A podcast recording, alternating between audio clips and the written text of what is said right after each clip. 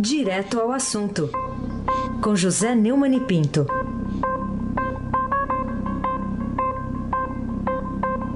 Neumani, bom dia. Bom dia, Raíssa Abac. Foi você, não?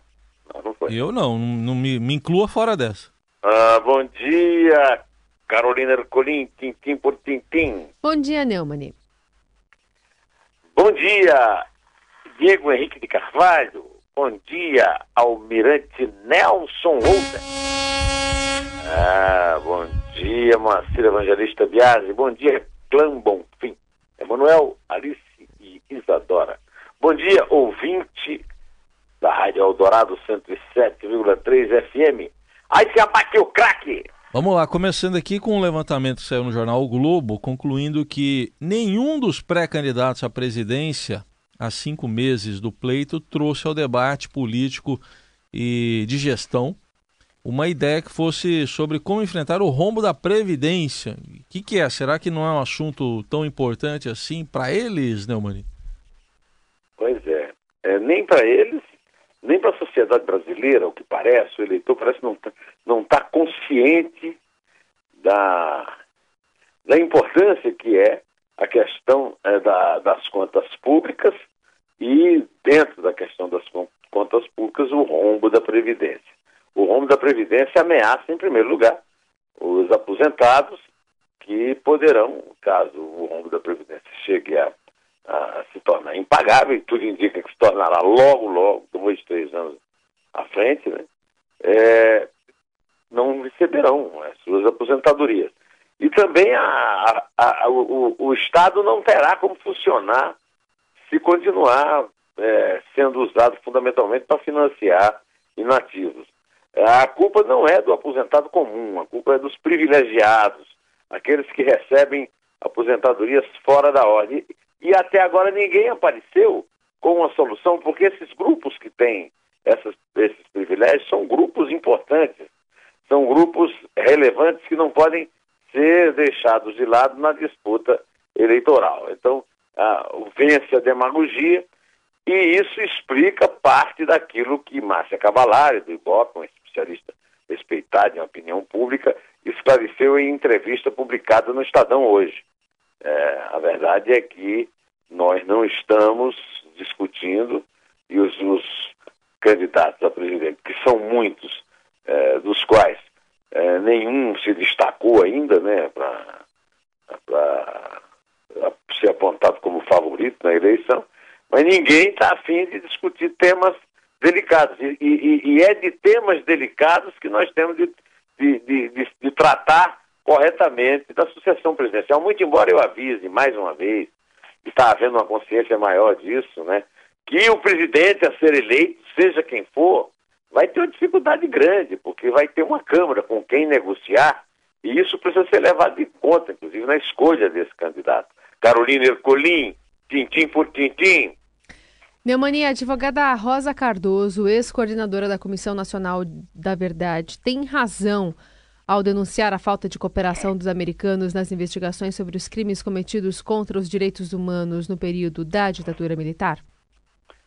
É, a a Rosa Cardoso deu uma entrevista longa e bastante detalhada na Folha de São Paulo a respeito disso. De fato, americanos têm uma posição bastante covarde em relação a enfrentar o fato de que a ditadura uh, militar no Brasil foi uma negação daquela democracia que os americanos tanto pregam. Né?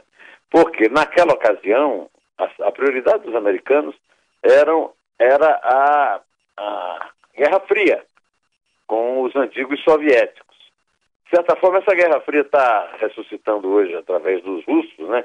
É, o Putin é um elemento de, de discórdia em relação aos Estados Unidos e o Trump mais ainda lá nos Estados Unidos, mas a verdade é que não há porquê as autoridades americanas é, não colaborem com a busca da verdade do que aconteceu nos porões é, sangrentos e dolorosos da ditadura no Brasil.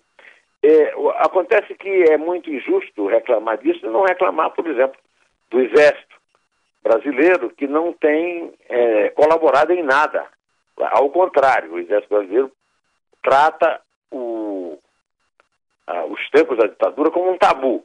O, os americanos, pelo menos como eles têm uma democracia lá, de vez em quando aparece algum documento revelador, como foi o caso desse documento revelado pelo pesquisador da Fundação Getúlio Vargas, o Matias Spector, segundo o qual o, o Geisel adotou como continuidade da política de extermínio, de execução de é, subversivos perigosos, como ele definiu, e entregou o comando dessa operação, né, a escolha de quem morria e quem devia ser salvo, aquele que foi seu sucessor, e que é, os dois são tidos como os grandes avalistas da abertura que saiu, que desembocou na democracia. Carolina Ercolim, tintim por tintim. Não, não, Carolina, não, desculpe, Carolina. Vamos lá. Aí se abate o craque. É, os americanos dependem da ditadura, né? Se for amiga da Arábia Saudita, eles adoram. É, pois é. É, se for do, da Síria, do, do Irã, não gosto. O, o Neumann, no, no meio dessa fumaceira causada pela revelação de que Geisel autorizou continuar a política de execuções de subversivos perigosos, né? Palavras lá do relatório, pela qual encarregou Figueiredo, a única declaração oficial partiu do ministro da Segurança Pública, Raul Jungmann, que já foi ministro da Defesa, ele diz que a polêmica não abala o prestígio do Exército. E para você essa afirmação é correta e é suficiente? Não, a afirmação não é, é correta nem é suficiente. O Exército Brasileiro tem uma longa tradição de intervenção, de interferência. O Exército Brasileiro começa essa tradição na questão militar do Segundo Império é, continua no golpe que instalou a ditadura, a, desculpe, a república no Brasil, e em seguida uma ditadura disfarçada, quando o vice, Floriano Peixoto, puxou o tapete do presidente que proclamou a república, Deodoro Fonseca, e, e, e, e governou de forma é, ditatorial plena. Né? O registro da República Velha são muito claros a respeito disso. O Exército interveio na política também na Revolução de 30, que foi uma revolução dos tenentes. Essa era uma, uma revolução que se dizia modernizadora, mas ela também criou é, filhotes é, que tinham é, ligações com o, os, os, regimes autoritários que eram moda no começo do século XX. De um lado, os comunistas, que tentaram inclusive é, uma é, intentona, como se chama em 35, à esquerda, do lado direito, os fascistas de Plínio Salgado, tentaram um putsch militar e que foram contidos por Getúlio. Getúlio, inclusive, deu o golpe do Estado. O Getúlio era resultado da Revolução de 30 e deu o golpe de 37, que é a ditadura do Estado Novo, com ajuda militar, né, principalmente Góes Monteiro e Eurico Dutra. Né. O Exército teve um papel fundamental no, no, na derrubada do Estado Novo, é, em 45, veio a democracia de 46, o, o suicídio de Getúlio e a partir daí uma série de tentativas de intervenções, né? E, culminou em 61 com o golpe que não deu certo pela legalidade quando é, o Jânio renunciou e 64 que aí deu certo. Houve uma intervenção militar de verdade que resultou na ditadura implantada em 68, 69, 70, depois que os grupos de extrema esquerda, também autoritários, enfrentaram a ditadura de, de forma armada o Exército tem sido bastante calado e, e diligente agora, desde de, da redemocratização e principalmente a partir é, da, da, Constituição de 88, que realmente tem sido, é, digamos, uma, um impeditivo para que haja um golpe militar. Ainda muita gente sonhando com um golpe militar, achando que eleger um militar para a presidência, o, no caso Bolsonaro, é, terminará numa intervenção, mas a verdade é que esse prestígio do Exército, primeiro, não, não existe esse prestígio, porque a história mostra o contrário. Em segundo lugar, porque o, o governo Temer poderia ter tomado uma, um, ter adotado uma posição mais firme e, sobretudo, uma voz de alguém mais autorizado do que esse, é, esse ministro Raul Juma, que é, aliás, um comunista proscrito. Como é que um comunista fica aí é, tentando livrar a cara e esconder o cap dos militares, Carolina Ercolim, tintim por tintim. Neumani, queria falar contigo sobre uma decisão de sexta-feira à noite, né, fim da tarde, quando o ministro Gilmar Mendes determinou a soltura de Paulo Vieira de Souza, acusado de ser o principal operador do Caixa 2 Tucano em São Paulo. É, queria saber o que, que você achou dessa decisão do, do ministro Gilmar Mendes sobre um, uma figura aí que eventualmente poderia fazer uma delação premiada que poderia também prejudicar o Alto Tucanato de São Paulo, né? É, primeiro, é, o Paulo Vieira de Souza não é um tucano. Né? Paulo Vieira de Souza era, um, era assim, um, não é, por exemplo, a mesma coisa que o, o Vacari em relação ao PT. O Paulo Vieira de Souza era um executivo da DESA, que tudo indica que era, pelo que aparece nas delações premiadas e nas investigações da Lava Jato e do Ministério Público Federal de São Paulo, e também do Ministério Público Estadual de São Paulo, era uma, uma figura, digamos assim, o caixa, o, o laranja, o operador, né? A palavra agora da moda é desde o mensalão, operador, principalmente de Aloysio Nunes Ferreira e José Serra, e parece que também, até pela proximidade, pode vir a prejudicar as pretensões presidenciais de Geraldo Alckmin. Eu não estou aqui para defender bandido nenhum, nem estou aqui para esconder a realidade das coisas. Da mesma forma que eu defendo a abertura da história para o Exército contar o que é que aconteceu nos porões da ditadura, eu também quero saber, por exemplo, uma coisa que o, o Gilmar Mendes, ao soltar o Paulo, o Paulo Vieira o Paulo Preto, né, ele não prestou muita atenção. Né? Como é que o executivo da DERSA consegue ter 113 milhões nos bancos suíços, como o Ministério Público Suíço chegou a revelar. Como é que ele conseguiu juntar esse dinheiro, né? E, e depois, por que, que o Gilmar Mendes continua tão fiel aos tucanos a ponto de ficar tentando garantir o sono deles em relação a eventuais delações premiadas desse Paulo Preto? É muito estranha essa decisão de soltar o Paulo Preto, mas ao mesmo tempo é muito lógica é, fazer o que o Gilmar Mendes tem feito, inclusive quando defende os presos do PT e quando ataca a Lava Jato, porque isso só começou quando a Lava Jato chegou ao PSDB. A verdade histórica, aliás, é essa, viu, o Raíssen Abac, o craque? Tá bom. Buraco mais em cima ninguém tá vendo, né? Ninguém tá vendo. Ninguém tá ninguém vendo tá buraco vendo. é mais em cima. O, o Neumann, e o. Agora vamos falar da juíza aqui, Débora Faltarona, da primeira vara do júri de São Paulo. Por que, que ela mandou prender o ex-vereador Maninho do PT e o filho né, dele pela agressão a um manifestante adversário antipetista que foi lá em frente ao Instituto Lula em São Paulo? Tá lembrado desse caso, né? É, é, o que aconteceu foi um crime, uma tentativa de assassinato.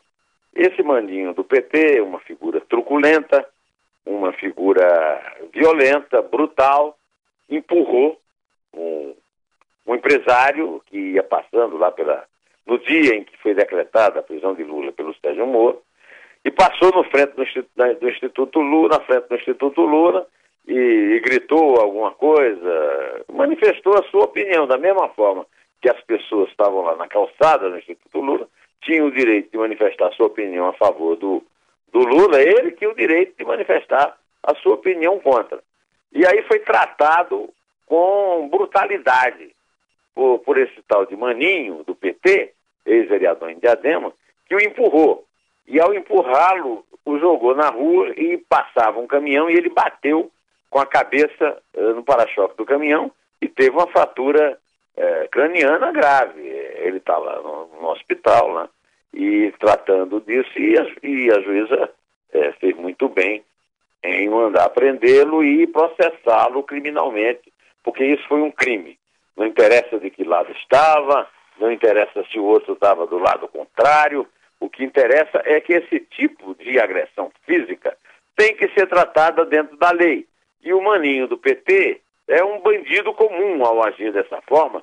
É, aliás, é, a história está aí contada, mas ninguém lembra que isso aí tudo fez parte de um entorno do senador Lindbergh Farias, que por enquanto tem passado incólume é, dos processos todos, inclusive os da Lava Jato, mas é, é, é, está aos berros desafiando a justiça brasileira pelo simples fato de ter é, posto para cumprir a pena um condenado por crime comum, que é o ex-presidente Luiz Inácio Lula da Silva, que não cometeu nenhum crime político. Não existe crime político na democracia brasileira, não sofre perseguição política, assim como não está sofrendo também o maninho do PT. É só uma questão de cumprir a lei na democracia. A democracia garante a liberdade de todos. Ela não garante só a liberdade de alguns é, politicamente corretos é, que podem se manifestar e não, e, e, não suportam ouvir a manifestação, vão logo partindo para a agressão física. Eu quero lembrar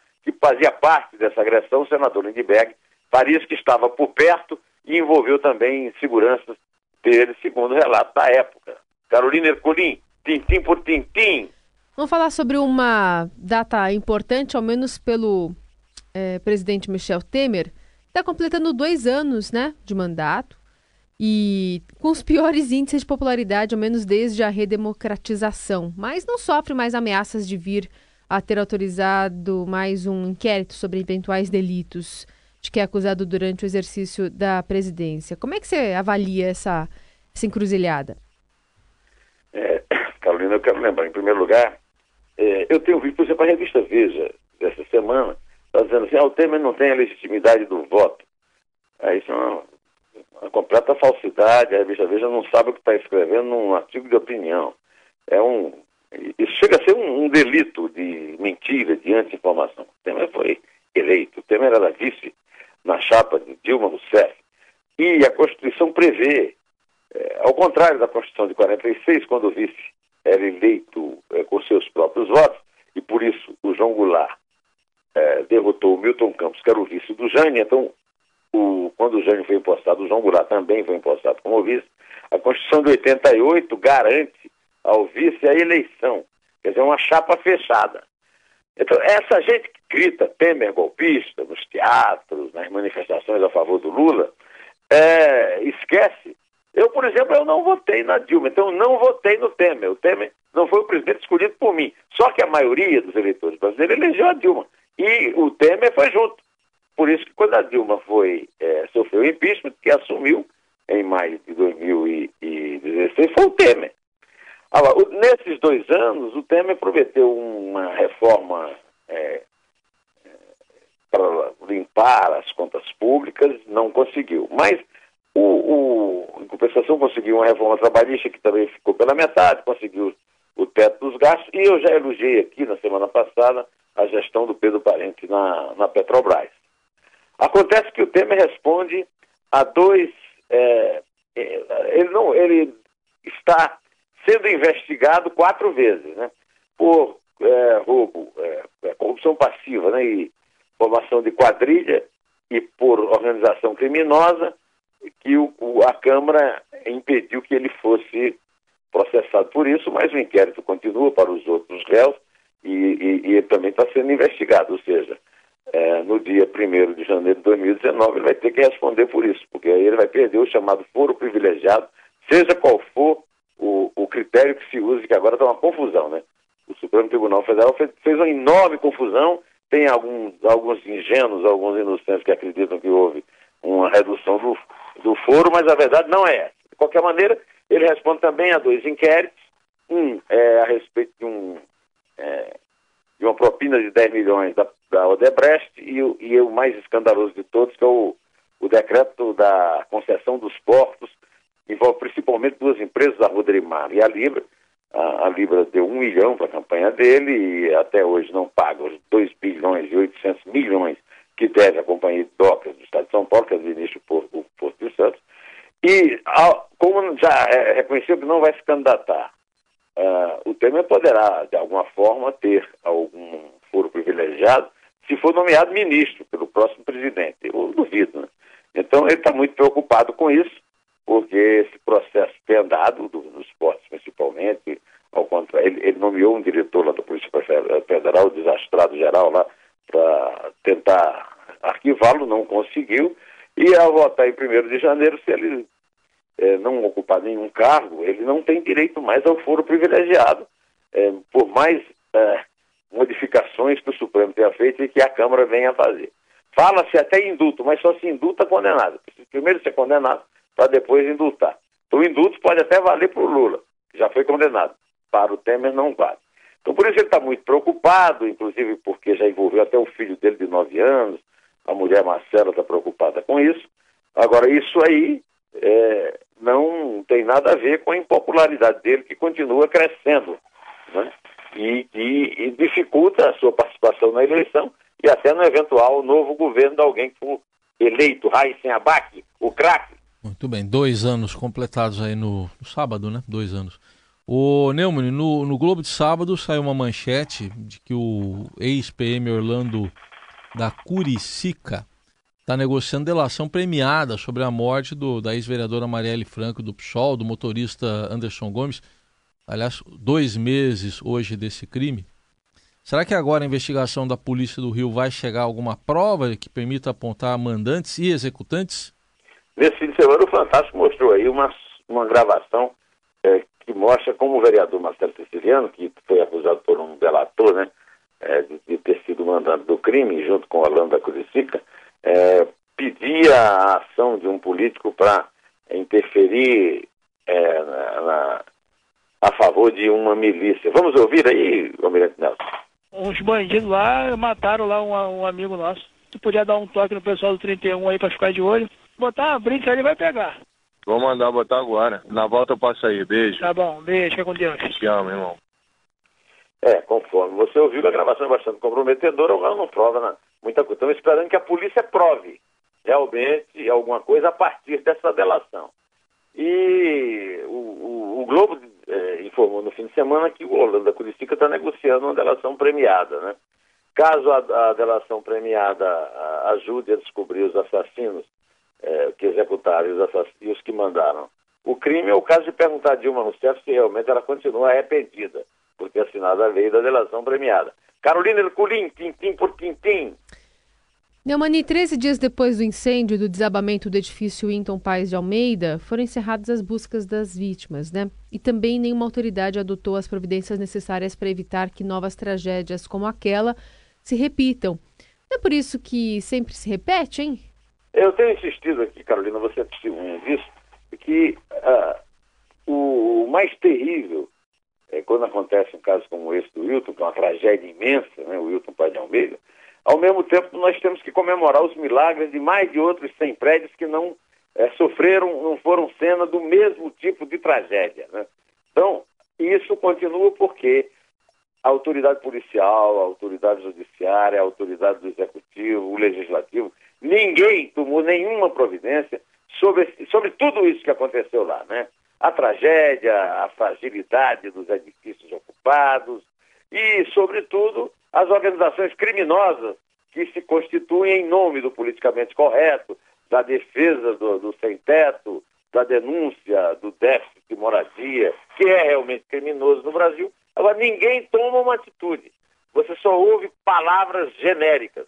Nenhuma autoridade tomou nenhuma atitude para evitar que aconteça de novo a tragédia que aconteceu no Wilton Pai de Almeida. Essa é uma tragédia maior ainda do que aquela tragédia específica. Almirante Nelson, só porque não fui eu, né? Não fui eu. Paula Fernandes, para encerrar e a, a gente se despedir aqui dos nossos queridos ouvintes, é, de quem eu tanto eu sinto falta, Almirante Nelson. Toca aí.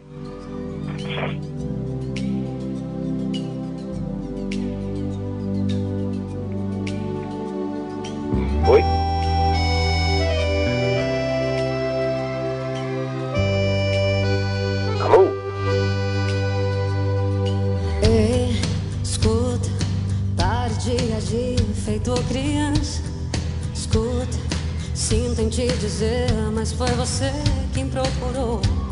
Quem partiu um coração não fui eu. Ei, escuta, tudo nessa vida tem seu preço.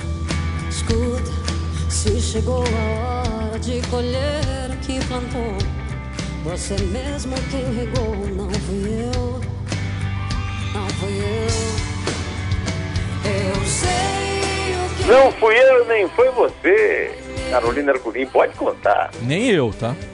Conte aí os três gols do, do da Chapecoense, Carolina. Eu, eu queria aí. começar no 89 hoje, pode? Pode ser 89 do Mogi Basquete? Ah, nos três da Chapecoense. Nove não dá, senão vai ficar amanhã Demora todinho. muito de 89 até 1? Viva o Mogi, viva o Mogi. Vamos lá então, é três. É 2. É um. Guidé. Escuta, sinto te dizer, mas foi você que.